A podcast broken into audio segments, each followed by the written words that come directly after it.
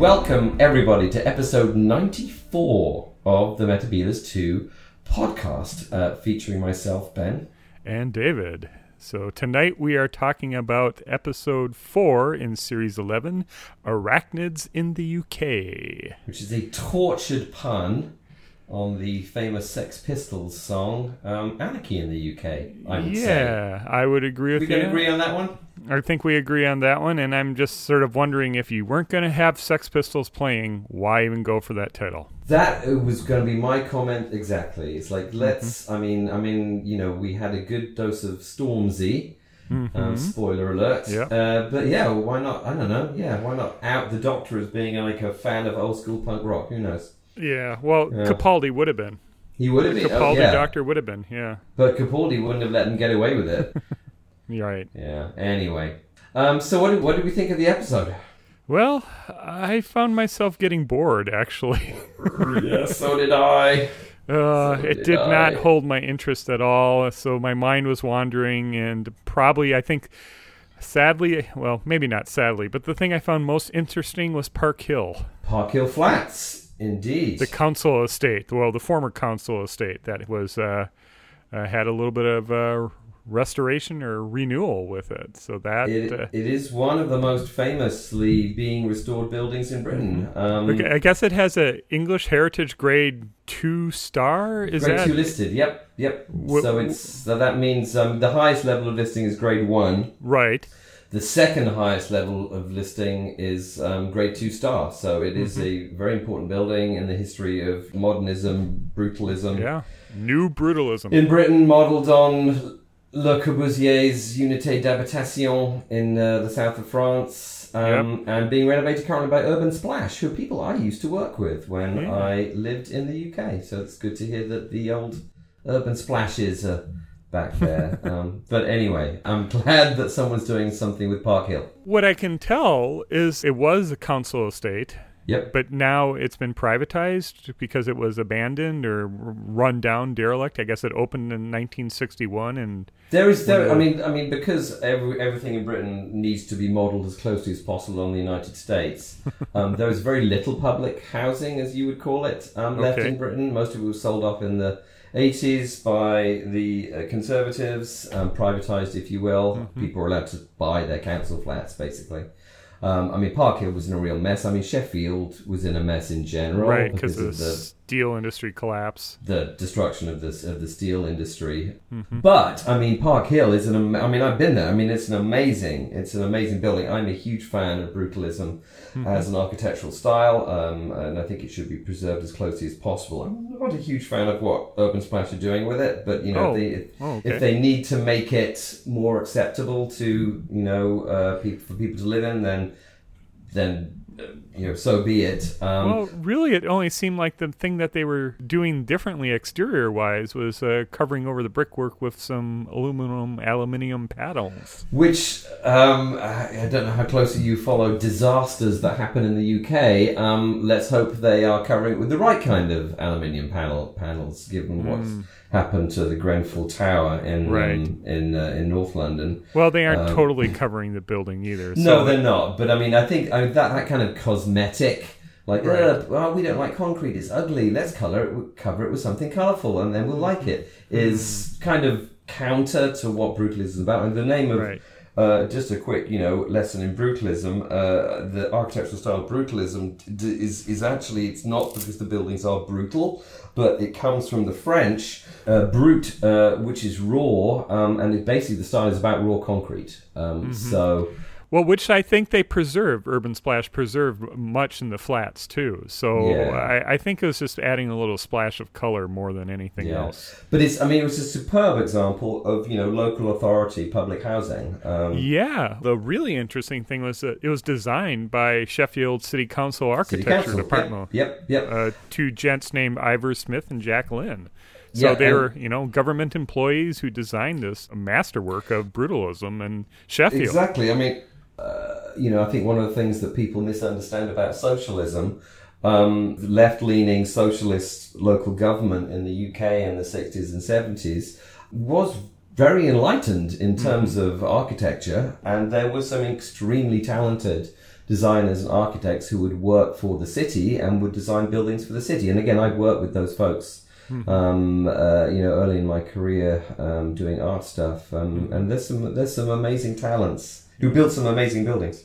This one, I think, was particularly interesting because they really took the contours of the Park Hill area to heart. And so the the streets in the sky, that, that big concourse where we saw the doctor talking to Doctor Jade McIntyre at the beginning, yeah. when they're worrying about Anna and the flat, trying to reclaim the parcel, that that kind of street in the sky wide enough to have a milk delivery truck go through or a milk float right. go through. Exactly. Yeah. Was yep. very interesting. And then, you know, I, I again, like I said, this was the most interesting thing for me, um, that the flats are of two stories, or most of all the flats, there are two stories. So they kind of congregate Uh, the entrance around a quad.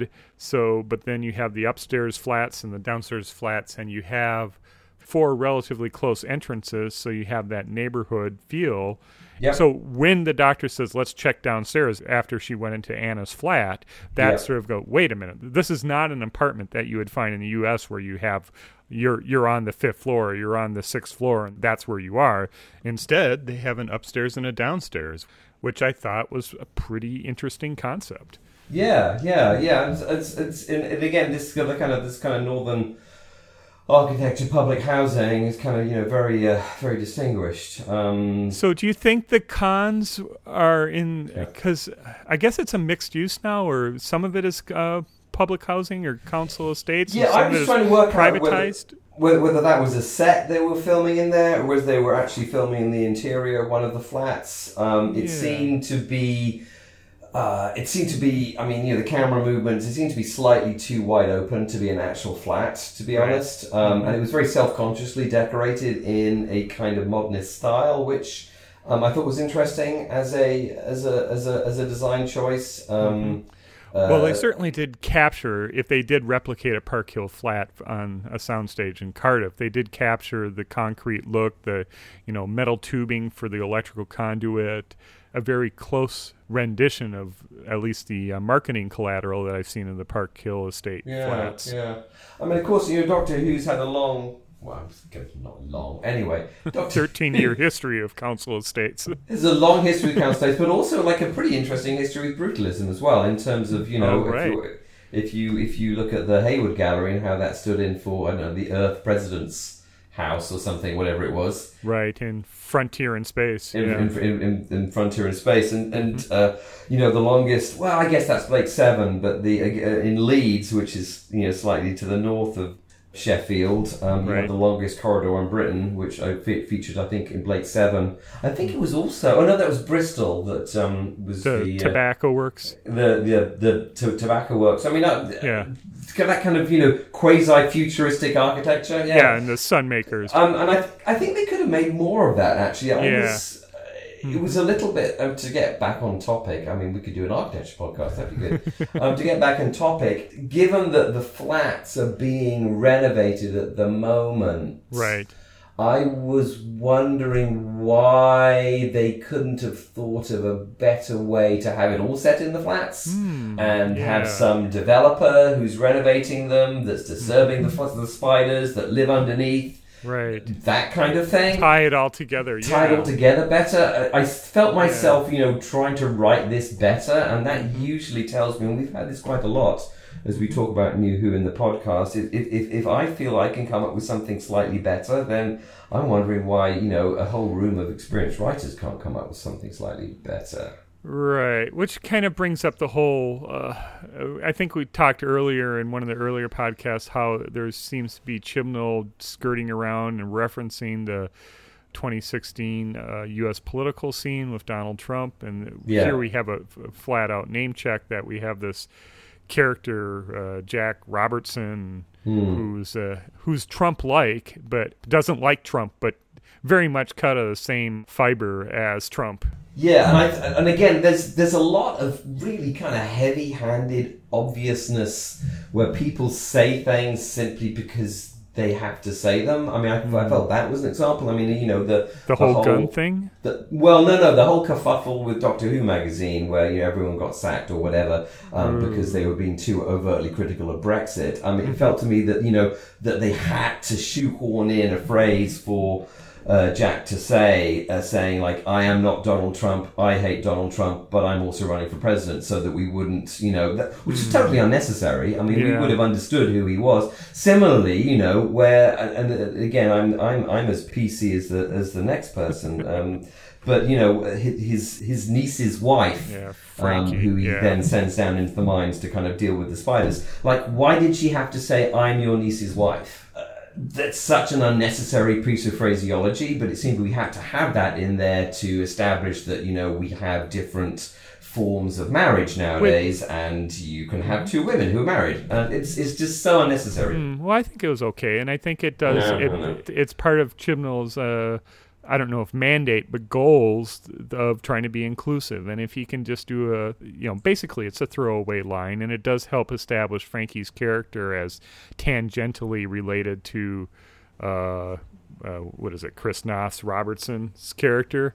Yeah, it just seemed to be kind of so, kind of unnecessary. I mean, you could have done it in a, I mean, why not have her there? Well, you know, I mean, show it rather than tell it kind of thing. I don't know. I think it was okay, but it, it was, know, anyway. it's throwaway. Yeah. It's, it, it's like representation, but it's more, like you said, lip service or, uh, you know, just a checkbox rather than an actual family.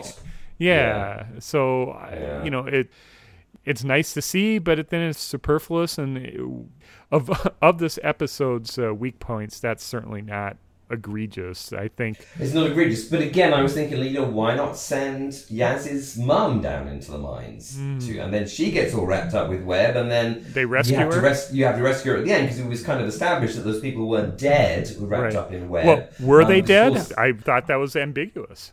I thought it was. Again, sort of slightly ridiculously ambiguous because, again, the show wasn't really able to decide whether the spiders should be exterminated as kind of, you know, evil, like, obviously, you know, the, the maggots in The Green Death, which they yeah. were obviously kind of riffing off, right. or whether they were beautiful animals that we had to care for. Right. And in a similar way, I, it was left ambiguous whether the people who were webbed up were actually dead right. and were going to be consumed by spiders, which would therefore then make the spiders evil, or where... Or, or, or just or animals. Where, or just regular animals, right. um, or whether whether those people were still alive. Um, and it, the show didn't really want to come down on a definitive, the spiders must be destroyed because they are a menace to humanity, or the spiders must be nurtured because they are they are beautiful creatures as, as deserving of life as we are. Right. Both of which are completely valid, but I mean, you know, make a...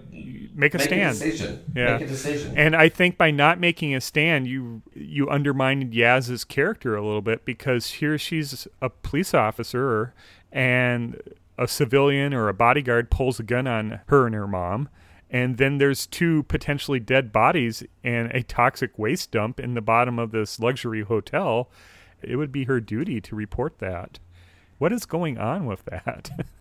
Yeah, it's, it's, it, it, it just seems to be left for the imagination, or I mean, the, the pulling of the gun was very, very jarring to begin with. When I then finally, it didn't make any sense to me why the bodyguard would be coming in and keeping him on. I mean, this is a fifty-year-old woman and her, you know, twenty-something daughter. They're not threats. They're not threats. Um, I mean, I guess you know if this if if the character was potentially a presidential candidate of some kind, then yes, he might be permitted to have armed bodyguards on British soil, but they, I mean, I don't know what the rules are, to be honest, um, but they certainly would, would not be pulling guns, like, on random people right. for no readily apparent reason right. without then being arrested by a present police officer. Who she was. Yeah, I mean, she's a, she's a police officer. She should have, like, right, put down the gun, you're under arrest. Or, well, I don't know, maybe she didn't want to aggravate or escalate the scene, but even afterwards, I just... Call it in. I mean, call, call it in. The police. Yeah. Exactly, you know. Yeah. Anyway, yeah. So, the good things in this, I thought Yaz's family was pretty well realized. I liked her dad, I liked her sister, and I liked her mom. What was the whole deal with her dad collecting rubbish? My guess is that... it was it, a guess, because we never, we never yeah, actually found out, but carry on. My, my, ge- yeah, my guess is that... He's seeing this weird trash being all around Sheffield on his walks or whatever, and he collects it. And since Yaz is a police officer, or as he called her, a policewoman, he wanted he sees it as evidence that somebody's illegally dumping or something like that. So that's why he's bringing it into the right. house, which honestly, I cannot imagine any sane adult wanting to bring trash, even if it is evidence, into your house. So uh, that was a little bit of stretch, but uh, his cooking and his his cooking was good. Yeah, the cooking yeah. bit um, was good, and just the one th- one bit I thought was a little bit odd, or a little maybe a little bit Jackie Tyler, with Najia wondering at the end, how does Yaz know the doctor and why that's really important. It just seems kind of odd. Yeah, I mean, I was I was expecting the rubbish, or trash, as it, as it can also be called, um, to have some relevance to the spiders. You know, I don't know, they would find some spiders' eggs in it because yeah. Well, it must be the trash from the where they're sticking in the coal abandoned coal mine underneath the luxury hotel. I'm guessing it must be, um, which again would have made more of a kind of clear and present danger, and you know, for Yaz's family in terms of you know a spider attack of some kind. Right. I mean, it did set up a really neat line with Najia saying how annoying it is when her husband's right about conspiracy theories. So yeah, yeah. Brrr, this episode seemed to be a Gatiss-esque pastiche of The Green Death, but without the charm of Doctor Jones or fungus to feed the world. And instead of Boss and Stevens, we get a Trump proxy. And yeah. uh, I liked it better when it was Green Death, despite the neat character bits that Chibnall put in just even at the beginning when they land in Park Hill. And the doctor's saying goodbye, but not really wanting to go but goodbye, and then just being like overly super excited about tea at Yaz's. That was that was a great bit. Um, that was mm-hmm. a really nice bit, bit, bit of yes. character, and it kind of fleshed out the doctor and it fleshed out everybody else. And mm-hmm. you know, it gave. There were, I think there were good reasons why um, everyone was given a reason why they should want to carry on traveling with the doctor. That right. that was great as well. What did you um, think of the return of Grace as a ghost? Or as uh, something that Graham is seeing. Ghost Grace. Yeah, yeah I, I mean, that's fine. I mean, it's, it's a little bit manipulative. It's like, okay, you know, she's still, she's being refrigerated. Refrigerated, whatever mm-hmm. the correct pop cultural phrase is. You know, she's the, she is only dead in order to motivate Graham. She's not really right. a character. She's like, she's just a dead person. Right. Graham certainly wouldn't be traveling with the doctor without Grace being without, dead. And he says Grace. that's, so, so that's the whole good. motivation so, so for him. Yeah, yeah, so we're all glad that she's dead, because with, without her death, Graham wouldn't have that motivation. Yeah, great. um, I mean, I thought. That, I mean, I think in all, I mean, uh, I mean, just to go back to kind of overall view of the of the episode, I mean, it it it, it seemed like a not very good episode of the Sarah Jane Adventures to me. Everyone was running around mm. uh, yeah. after a C G I threat of some kind, which wasn't really that threatening. Right. Um, and all the kind of punches were pulled, because it's basically a kids' show. I mean, what's great right. about The Green Death is that the villain is the is Boss. Um, right. The maggots are monsters, and they are a metaphor for the environmental destruction. You know, the right. earth is rotting because of man's um, you know indifference to the earth, and they're rotting. A rotting piece has maggots in it. I mean, right. that's that's what the sh- that's what that's about. It's a big metaphor, right? There's a huge metaphor which you can either you know embrace or you can ignore, but it's still there, and it kind of helps leaven the whole thing and make it there's something for everybody there. And if you want to look at things metaphorically, you can look, look at it metaphorically. Spiders are not. What are they? They they're helpful creatures who right. eat pests. Right. So I mean, we're sort of frightened of them because humans are stupid. Um, but spiders are great. I mean, spiders are helpful creatures right, right. who we should embrace as partners in keeping, you know, the ecological equilibrium of the planet. Right. Um, uh, we're frightened of them for, you know, as I said, for no reason at all. Mm-hmm. If they're big, we're doubly frightened of them. Right. There's no metaphor there at all. which kind of didn't help it for me. Yeah. It seemed to me, it's sort of like uh, how Moffat looked at the calendar and saw that he was going to be broadcasting the conclusion of Doctor Who on Remembrance Day, so he had this whole convoluted thing with Cyberbrig or the Brigadier right, and Darkwater, right. Death in Heaven, and I think Chibnall looks at the calendar, sees that he's going to be broadcasting close to Halloween, and he goes, ooh, what can I do for scary for Halloween? I know, giant spiders, and then what if we do a pastiche or a mashup of the Green Death to kind of give it some structure. Meanwhile, we introduce Yaz's family. Yeah, but again, I mean, I think last, like, like, like our criticism for um, the Ghost Monument, you know, it was all that that everyone seemed to be mainly interested in, and the kind of threat element was just right. tacked on a little bit. Mm-hmm. I mean, again, you know, I mean, we we talked about the connection with um, the Green Death. But of course, I mean, the Doctor Who, I mean, you know, I'm biased, but whatever, already has awesome giant spiders. Um, you know, it wouldn't, you know, even, the Doctor could have even, the Doctor had just name-checked the Green Death or name-checked the Planet of the Spiders. Um, you know, she's been killed by a giant spider before, right. sort of. Mm-hmm. She should have some residual fear of giant spiders. Mm-hmm. Um, that would have added something to it, possibly a little bit, I think. I don't know. I don't know. Um, yeah. So I think where the good points were, were all character moments, just uh, like where Ryan was doing shadow puppets in the yeah. in the lab when the doctor yeah. and uh, uh, the doctor and the doctor were discussing spiders and the enzymes and what was done. Or the other bit where the doctor meets Yaz's mom and she says, right. Najia, you made a very awesome human here. And that's a really nice bit of Doctor's character. Just how uh, the interaction in the panic room with Ryan trying to introduce, you know, the grime station and going, oh, Yaz, you're so uncool now. You don't even know what, what I'm talking about. That's right. a nice bit of characterization, and, and it flows on that interaction that they had last week when they were in the back alley and climbing in through the hotel window. So there's a there's this development uh, between Ryan and Yaz's character, but it seems to be let down by the story elements, which is kind of the letdown of The Woman Who Fell to Earth. The story itself is pretty boring, where the interesting bits are the character. And unfortunately, in this story, the newness of Jodie Whittaker's Doctor has worn off, and so I was looking for more of a story yeah. to hang those uh, character moments on. And but the story was pretty lacking for me. Pretty lacking. Uh, you know who they should have brought back? They should have brought back Kebab Guy.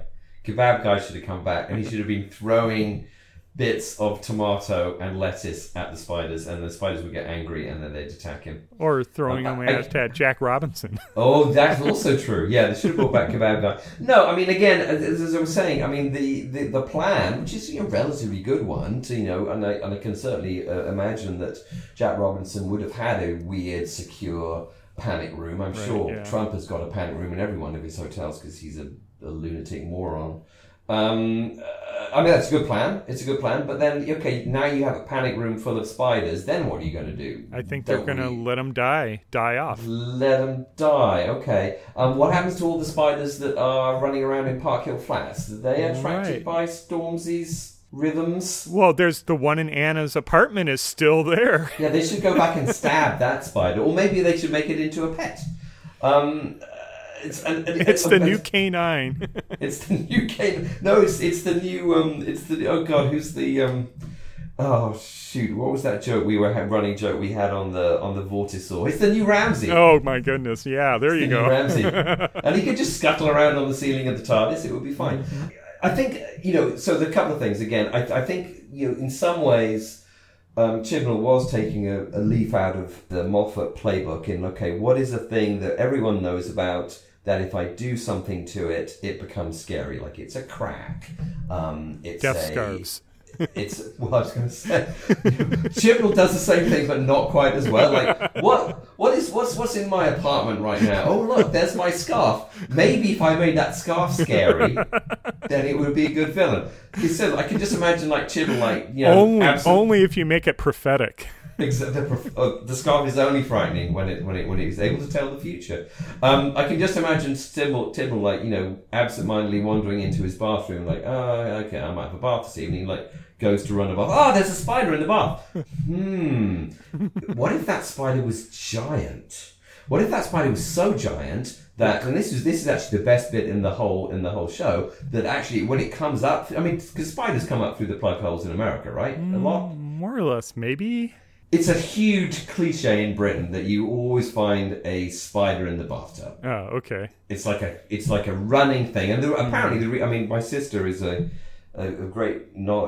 Hi, Rosie. Um, it's she's a great fan of all knowledge of, of kind of you know things to do with the animal world. The reason why spiders are very often in the bathtub is is again um, British houses are far less hermetically sealed hmm. um, than American houses. Okay. Um, in general, spiders in Britain, well, actually, spiders in Britain are literally not poisonous at all. So having spiders in your house venomous. is fine. Venomous. venomous. I beg your pardon. Exactly. I'm not venomous at all. Um, so having spiders in your house is perfectly fine. And what tends to happen is that spiders will fall from the ceiling and they will fall into the bathtub and they won't be able to get out. So right. very often when you go to run a bath, you'll find a spider in the bathtub. And that's something, you know, you'll see British jokes about that all the time. What would be more frightening if the spider was so large that it broke your bathtub and leapt up at you? And I think that's right. the kind of genesis of that particular threat. It's a sub-Moffat, like, common threat. And if we just add something to it, it becomes threatening. Right. Um, I think... Again, I mean, which is all well and good, but if you can't actually decide whether the spiders are evil or not, then you don't really know what kind of threat it is, and you don't really know how to deal with it either. Right. So, what? Um, yeah, the, what was the threat? The threat was, okay, we have spiders that have been genetically engineered, the carcass that Tanya Fear's character, Jade McIntyre, had, uh, her lab had disposed of was actually still alive, combined with the toxic dump that Robertson's company had put in the mines underneath this hotel, creates these monster super spiders that are terrorizing Sheffield. Sort of but, terrorizing Sheffield? I mean, they're not really terrorizing Sheffield that much, but yes, you know, yeah. You could imagine that as the start of something. Yeah, but I mean, I think what one wanted to see is, you know, screaming crowds running through shopping malls being pursued by giant spiders. That would have been terrorizing Sheffield. That would have been pretty cool, actually. Yeah. And again, you know, the spider expert woman, like, she's to blame because she genetically engineered these spiders in the first place. Right. So she should have been eaten by a spider. Definitely should she should have been eaten by a spider. Instead of uh, Frankie and Kevin. Yeah, Frankie and Kevin. What, what, what have they done? Um, uh, apart from working for Jack Robertson. And the other thing is, like, you know, the, the giant spider, the queen, the yeah. um, the great one, um, they deal with that by having Jack Robertson come in like, oh, I've got a gun, I'm going to shoot it, bang, right. Spider's dead. And then he just kind of walks out. It's like, okay, so... Uh, I guess maybe they're setting you up to being a recurring character, but yes. do you not get punished for just shooting the spider and then walking out? Right. Well, I mean, this is what, out of four episodes now, we've had three potentially reoccurring villains. We've had Robertson, last week we had Crasco, and then the first week had Tzim-Sha. And the second week they um, referenced the, uh, whatever Tzim-Sha's people were.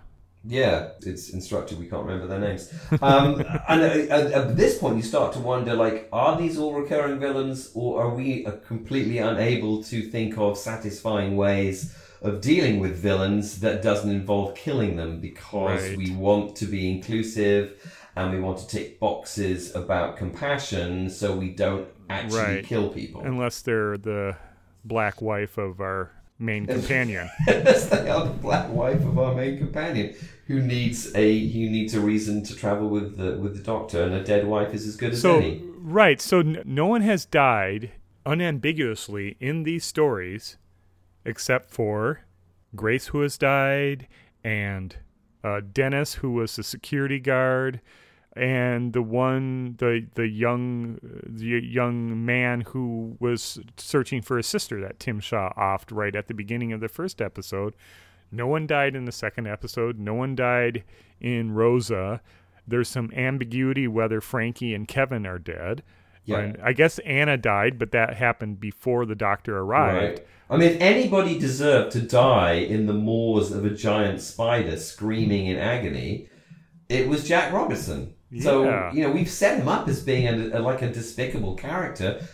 let's have him be eaten by a spider. I mean, you know, he can shoot the spider as he's being eaten. That's fine. Um, it would have been good just... to see him get pulled into the uh, bathtub and Kevin being the one who yeah. then carried it afterwards. That would have been more interesting. That would have worked. That would have worked. I mean, we all know that spiders, you know, they don't eat you. And what they do is they, you know, they paralyze you, and then they you. kind of then they yeah. kind of liquefy you. So... But, you know, again, we're not really dealing with, you know, what's the word, uh, actual biology here. I mean, just give the spider a big mouth and it gets... and it just eats him up or something. You know, I don't know. Or, like, he gets drained. I mean, people get sucked and drained and, you know, withered and mummified all the time in Doctor Who. Have him be withered and mummified. And then as he's being withered and mummified, he just pulls out the gun and, like, oh, I'm, I'm dying, ah, bang! And shoots right. the spider in the eye and, you know, job done. So I'm, I was disappointed. Yeah, it seems like Chibnall is definitely setting him up to be a returning character. Yeah. Because just at the end with uh, Graham saying, God help us all if he becomes president or something like that. Yeah. Like he would be any worse than Trump, for example. At this point, it seems unlikely that, he, that he could come up with something worse than Donald Trump. But yeah, maybe. Maybe he'll be more of a fascist than, than an incompetent fascist. More of an incompetent fascist. Maybe he'll than, be competent than, fascist. That's, a competent that's, fascist, which is yeah. which is the worst kind. Um, the only saving grace of Donald Trump is that he's a not very good fascist. Right. So um, uh, yeah, I don't know. Yeah. Another bit of consistent character development in the first episode, we have the Doctor apologizing that I guess Team TARDIS had to see the death of uh, the young man in the uh, garage.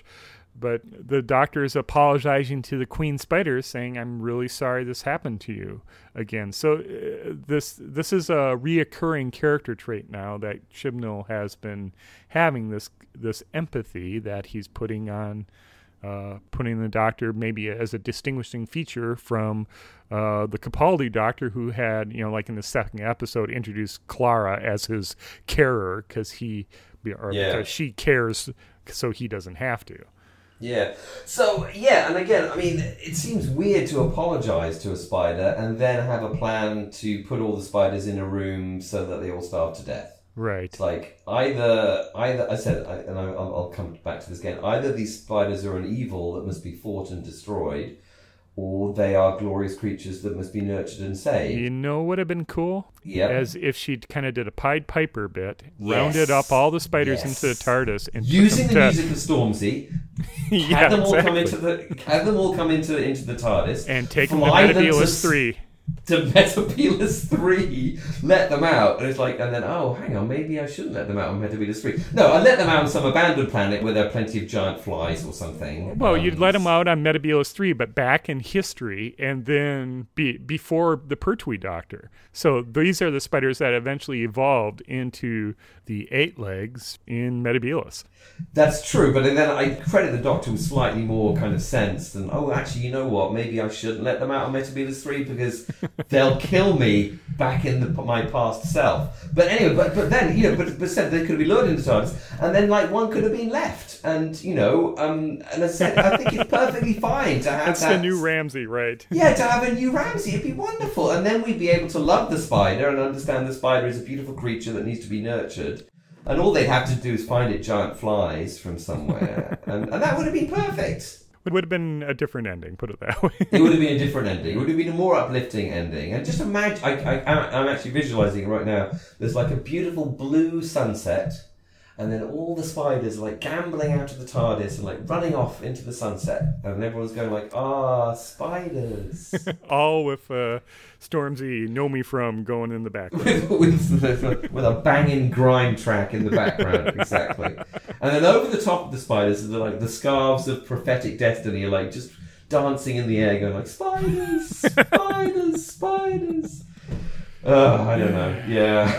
yeah. The, I wonder if they would have been. Well, there was. Hmm, yeah. Mm. Desolation might have been a good place for him, but there was nothing to eat. Yeah. I mean, I think. Uh, you know, I think. Yeah. Yeah. I mean, I think. Um, uh, yeah, spiders are hungry. So I don't know. I mean, we, we, yeah. I, I think we. I think it would have been easier to ignore the eventual death by starvation of the spiders if they'd been left on a moon somewhere. Right. Rather than like a, because someone's going to have to open that door at some point mm. in the next six months, and there's going to be a bunch of dead spiders in there, and they're going to sweep them out, and I don't know, get rid of them in some way. And that's going to be a a horrible job, because they'll be a bit smelly by then. Right. I don't know. The doctor tells uh, Robertson that it was a botched job, and I kind of uh, kind of wonder if that was uh, coming up from uh, Chibnall's subconscious, that this story was a little bit of a botched job. I mean, I've got very little that's good to say about this show, apart from Park Hill. Uh, the other thing I, I would say, and also the, the character stuff was good. That was all good. That was all building the characters.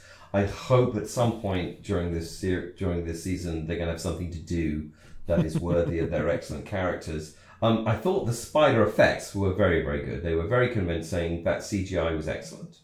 Chibnall is really good at having the doctor show that she is smart and just rummaging through the kitchen and getting the, uh, what was it, vinegar and uh, acetic acid, or I guess in the garlic. in the in, in, the, in and garlic. garlic and stuff to ward off the spider, to create a barrier that the spider that uh, Anna spider did not want to cross, and so which that, I thought was kind of cute. I mean, the spider was like, "Oh no, I don't want to go across that." Right. I, I was unfortunately slightly reminded of the Slitheen um, uh, in the kitchen. In the kitchen, what oh, we got? Right. What what in what in a kitchen could we possibly have that a thing might not like? A vinegar. Yeah, right. That'll do.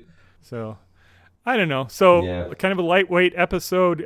I, like I said at the start, the only thing that was really interesting for me that really caught my imagination was uh, Park Hill, which I went and did did a little bit of reading about did, because I thought it was interesting on it.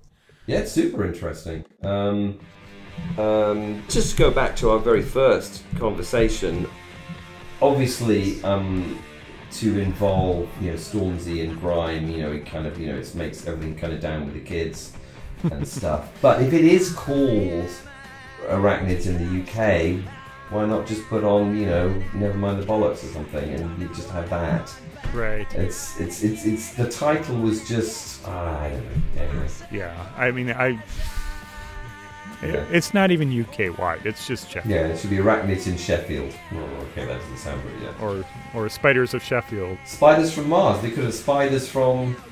There must be something in Sheffield that sounds like Mars. They could have done, yeah, you know, spiders from, I don't know, spiders from jars. Um, yeah.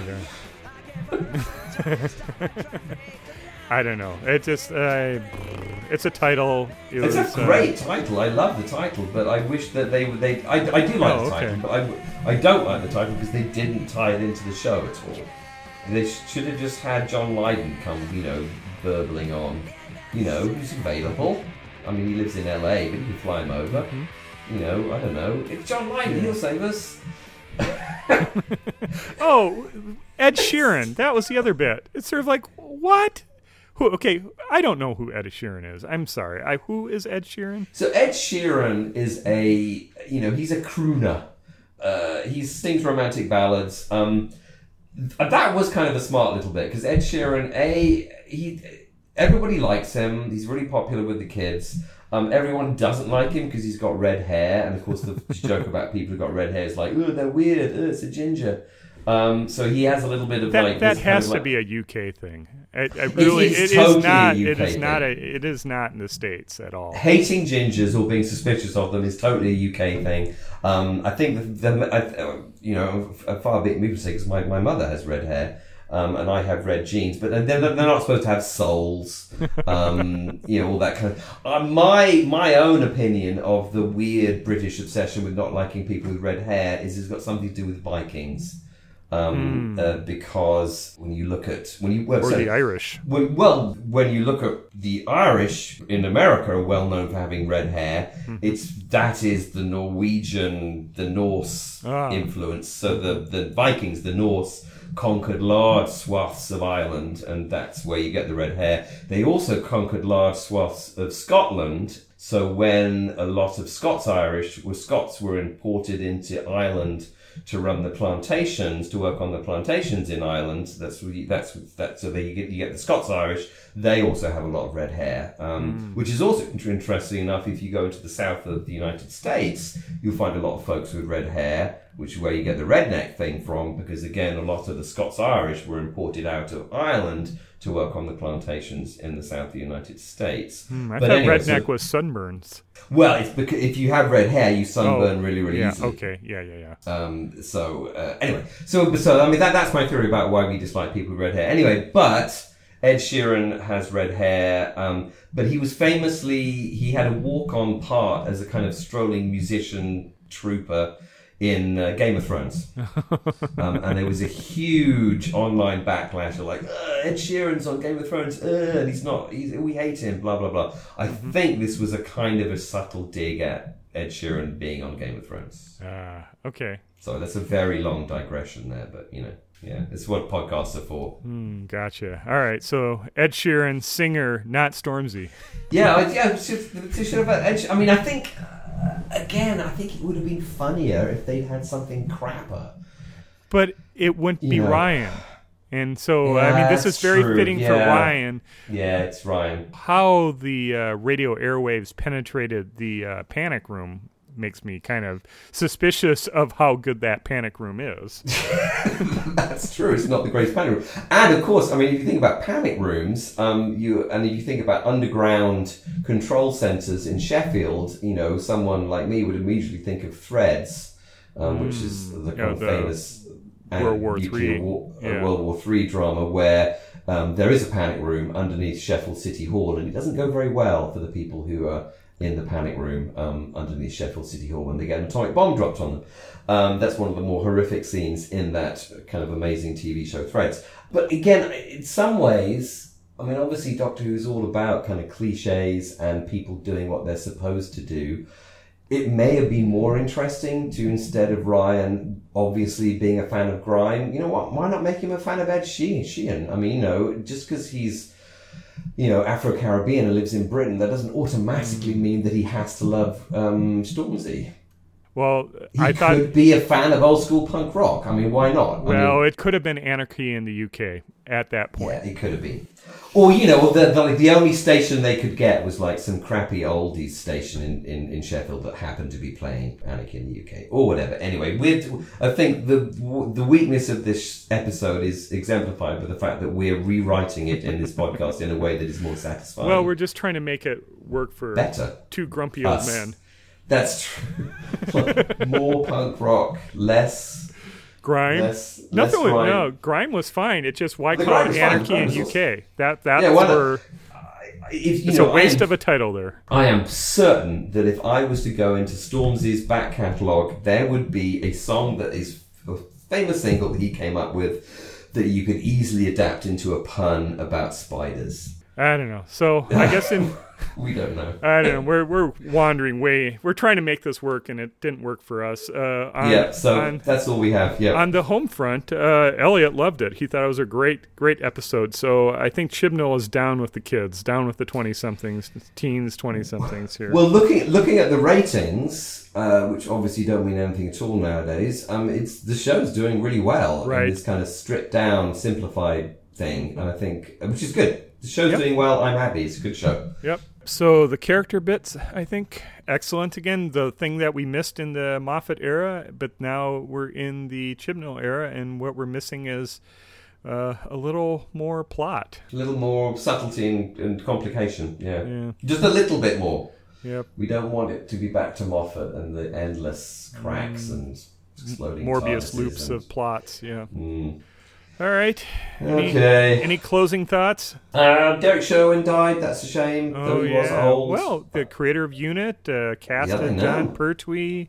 Yeah. Wrote the most interesting episode of The Mind Robber. Yeah. I, I had a huge amount going for it.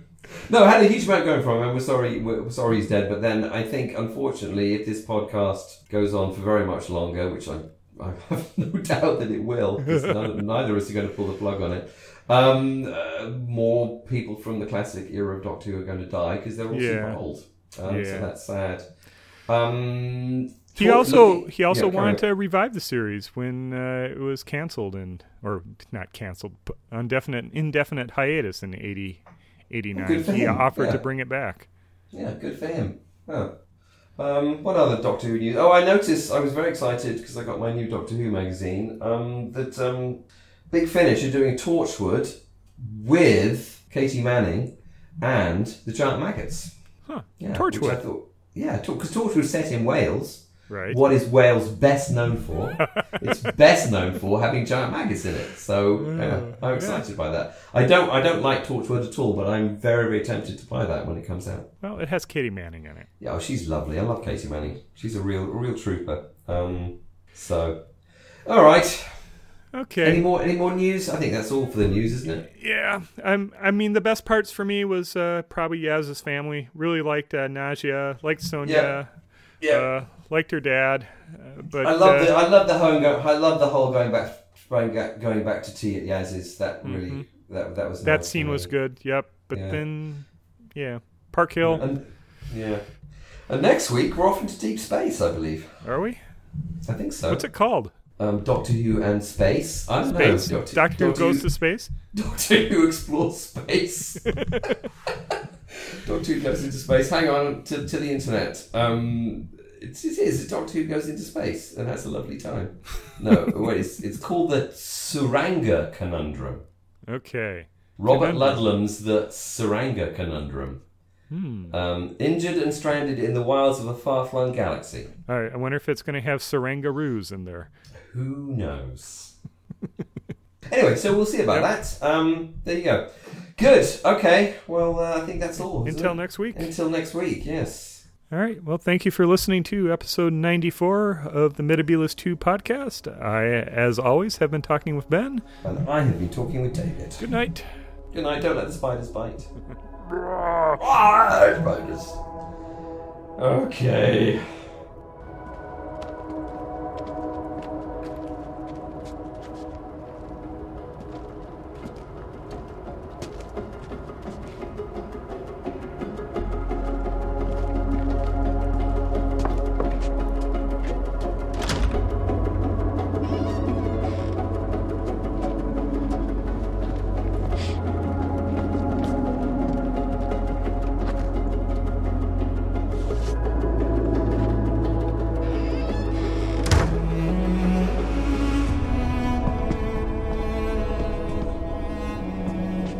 Goodbye this time?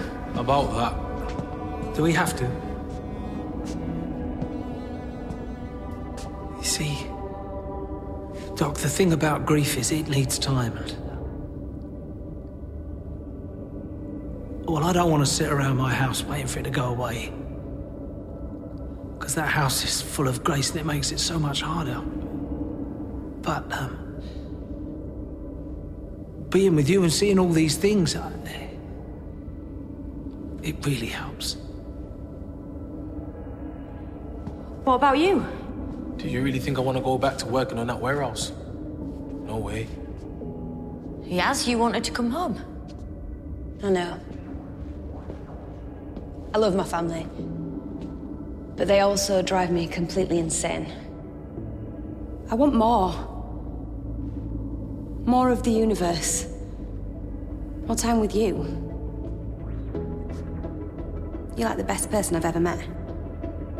You're pretty awesome. You're all right, I suppose. I can't guarantee that you're going to be safe. We know. Do you? Really? Because when I pull that lever, I'm never quite sure what's going to happen. That's okay. You're not going to come back as the same people that left here. But that's all right. I think that's good. Be sure. All of you. Be sure. Sure. Sure. Therefore. Look at you. My fam. No, it still doesn't quite work. Team TARDIS? We'll take that. Welcome aboard. Properly. Oh! Do you want to do it together? I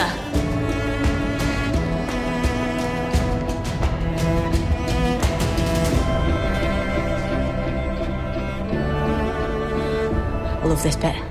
I liked that, actually. I mean, it was a bit hokey, but I liked it, actually. I liked that a lot. I liked Team TARDIS. I thought that was good.